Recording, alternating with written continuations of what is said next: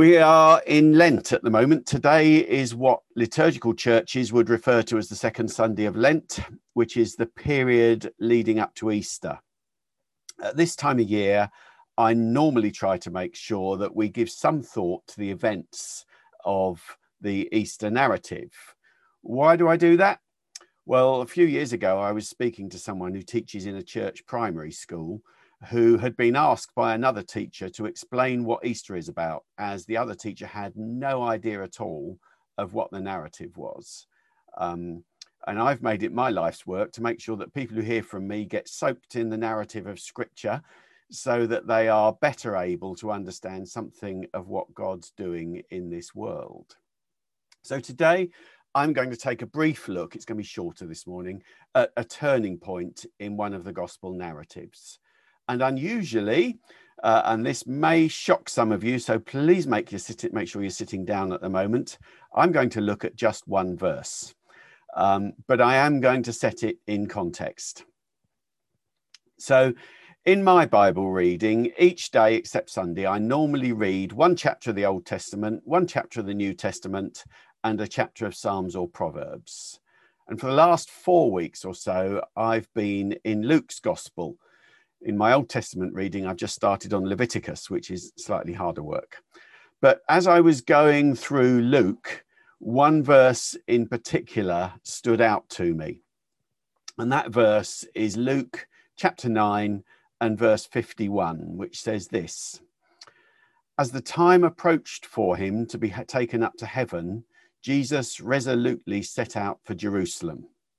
Um, it, the, the, Greek literally says he set it, he determinedly set his face for Jerusalem. So Jesus makes this firm decision to head for Jerusalem.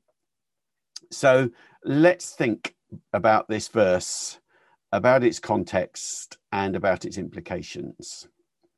So, in context terms, it's immediately before it, in chapter 9 and verses 28 to 36, we have what's known as the Transfiguration. Jesus takes Peter and John and James up a mountain to pray. And while they're there, Jesus is transformed, appearing in awesome brightness. And Moses and Elijah appear and they speak with Jesus about what the Bible calls his departure or his taking up into heaven. Again, the word's translated departure. There, there's, there's more of a, a taking up sense to that word. And after Peter slightly misses the point of what's going on and makes a suggestion about doing some mountaintop DIY, they're covered with a cloud of glory, the cloud of the glory of God. And God speaks to them and he says, This is my son, whom I've chosen. Listen to him. And after the verse that I just read, we have from chapters 10 to 19 the journey to Jerusalem and the, the events that we remember at Easter, Jesus' death and resurrection. They also travel through Samaria, which is hostile territory. And in fact, um, if you look at a Bible map, I probably should have put one on the slide, but if you look at a Bible map for this journey, you will see that they start heading through Samaria and then suddenly shoot off to the east and go down the Jordan because it is so hostile and they're not welcomed, or Jesus isn't welcomed in Samaria. Jesus also, in, in the next chapter, sends on the 72 ahead of him. And that whole passage, or not passage, that whole section of Luke's gospel through from chapters 10 to 19, we see an intensification of the opposition towards Jesus. We start seeing the scribes, the Pharisees, and the leaders traveling up from Jerusalem to try and catch him out. Uh, and one thing to note is that this verse, some commentators would say, is a turning point in the narrative in Luke's account of Jesus' life. Up until now, Jesus has been largely in itinerant ministry. He's been traveling around Galilee, particularly Capernaum. Uh, but from this point forwards, everything else is directed towards what will happen in Jerusalem. Um, I also just want to make briefly make the point that there are a whole load of, or there are I, th- I think there are a whole load of um, Elijah resonances in this part of Luke's gospel. So, first of all, we have Elijah appearing on the mountain of transfiguration and talking with Jesus.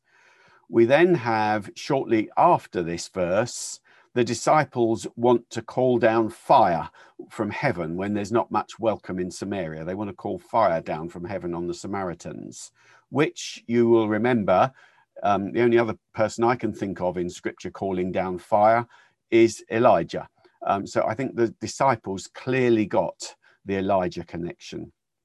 And the other, slightly more obscure one, but some of the commentators pick up on it, is that the spirit of Elijah passed to Elisha after he was taken up into heaven.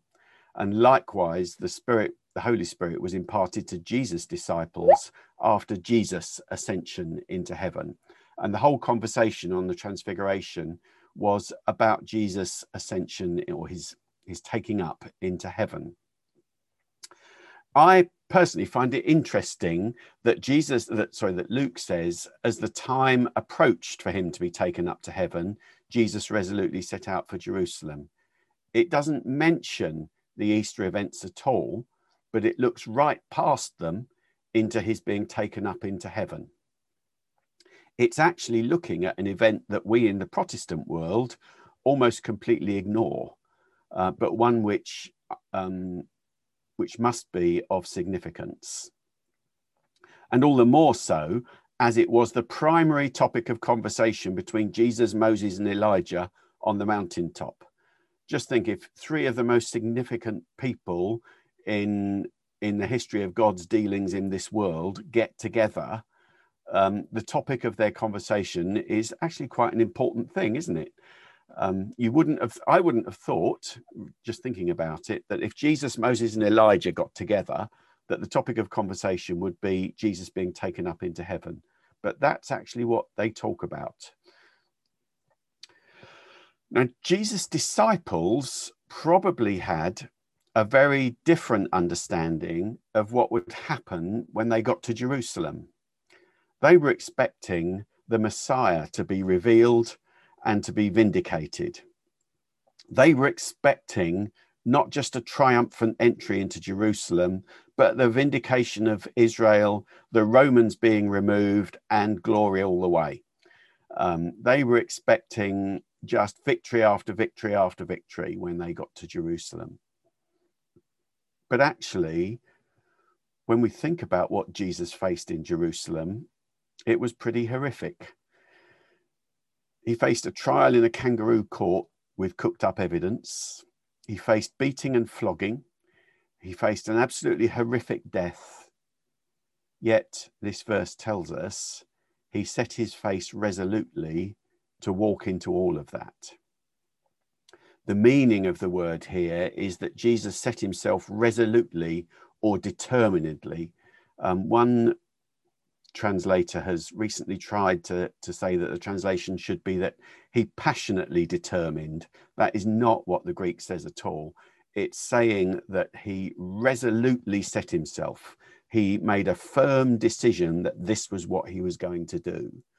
Um, just a brief word on Bible translations. If you, when you're choosing a Bible translation, please, please, please choose a translation that is written by a team of people not a translation that's written by one person.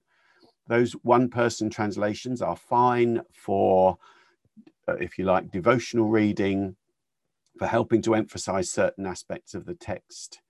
But they do tend to read in the, um, the theology of the person doing the translation. So examples of translations by teams are the NIV, the NRSV, the ESV, the CEV, um, ask me for others if you want to. Um, but translations that are done by one person, you have to be extremely careful with. Uh, I'm thinking of making a video on picking a, a Bible translation and going into that a bit more because um, it's a whole subject in itself. But Jesus sets himself resolutely or determinedly to head towards Jerusalem. He makes that decision um, setting his face, as, as the Greek literally says, to do what is difficult. he sets his face not in spite of the difficulty, but because of the difficulty.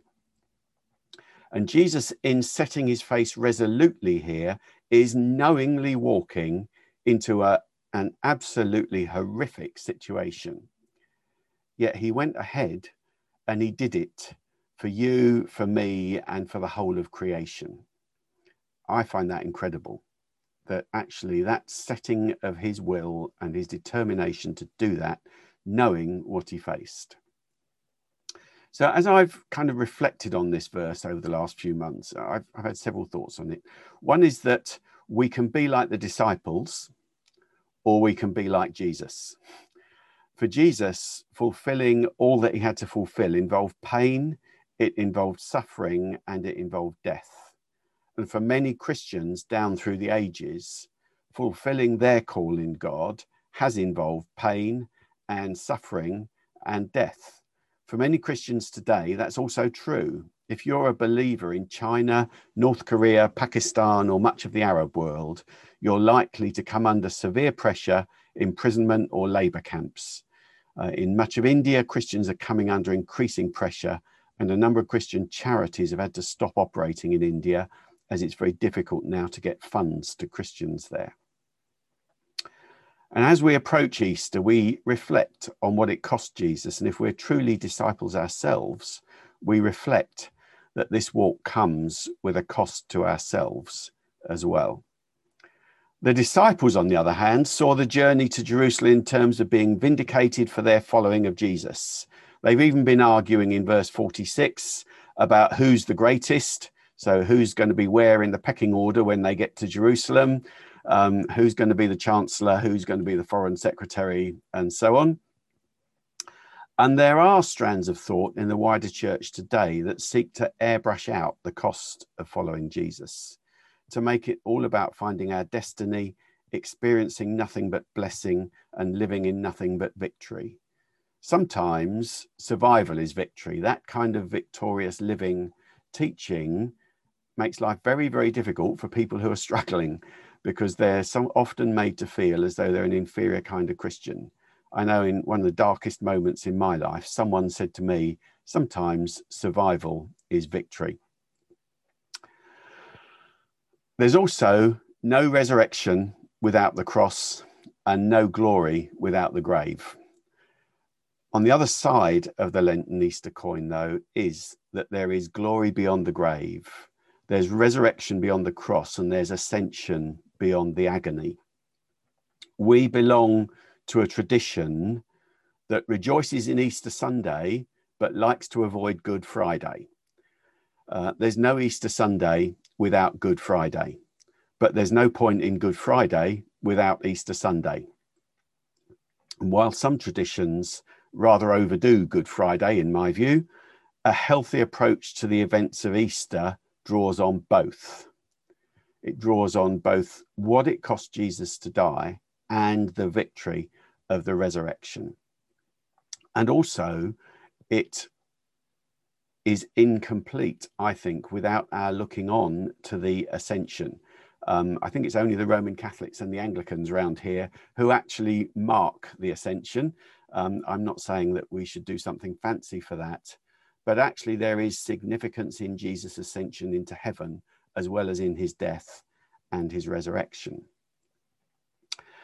So I pray for us that we'll have that resolution and that determination to face all that God calls us into. He calls us into the glory, but he also calls us into the pain. Um, and being followers of Jesus involves both. Uh, and if we have a theology that looks only for the glory, the victory, and the blessing, we will miss something of what it means to be followers of Jesus. Um, and we will also marginalize and alienate people who are themselves struggling. Because actually, Jesus went to the marginalized and the alienated. So I'm, I'm going to stop there uh, and hand back to John in just a moment. But if it's okay, John, I'll pray first. Father, we we do want to thank you for the Lord. Well, it's a ridiculous thing, but we do thank you for the Lord Jesus for all that he has done. We spend our lives thanking you for that and our worship thanking you for that. And Lord, we, as we ponder this morning on this, this one verse of Jesus determining to go ahead with all that faced him in Jerusalem, we come again to thank you. We come again in awe for all that you've done. And Lord, I do want to pray that you will make us believers whose lives, whose thinking, and whose understanding incorporates the cross, the grave, the resurrection, and the ascension. Lord, we can, in different Christian traditions, we can focus on one or the other of those. But I do want to mm. pray that you will make us truly Easter people who understand what it meant for Jesus to die, who understand what it meant for him to rise from the dead, and who understand what it meant for him to ascend into heaven, where he's now seated at, at the right hand of the Father. Lord, I do want to pray that as we go through this Easter period once more, you will expand our understanding, you will expand our hearts and our spirits to understand and to grasp something of what that meant. Amen.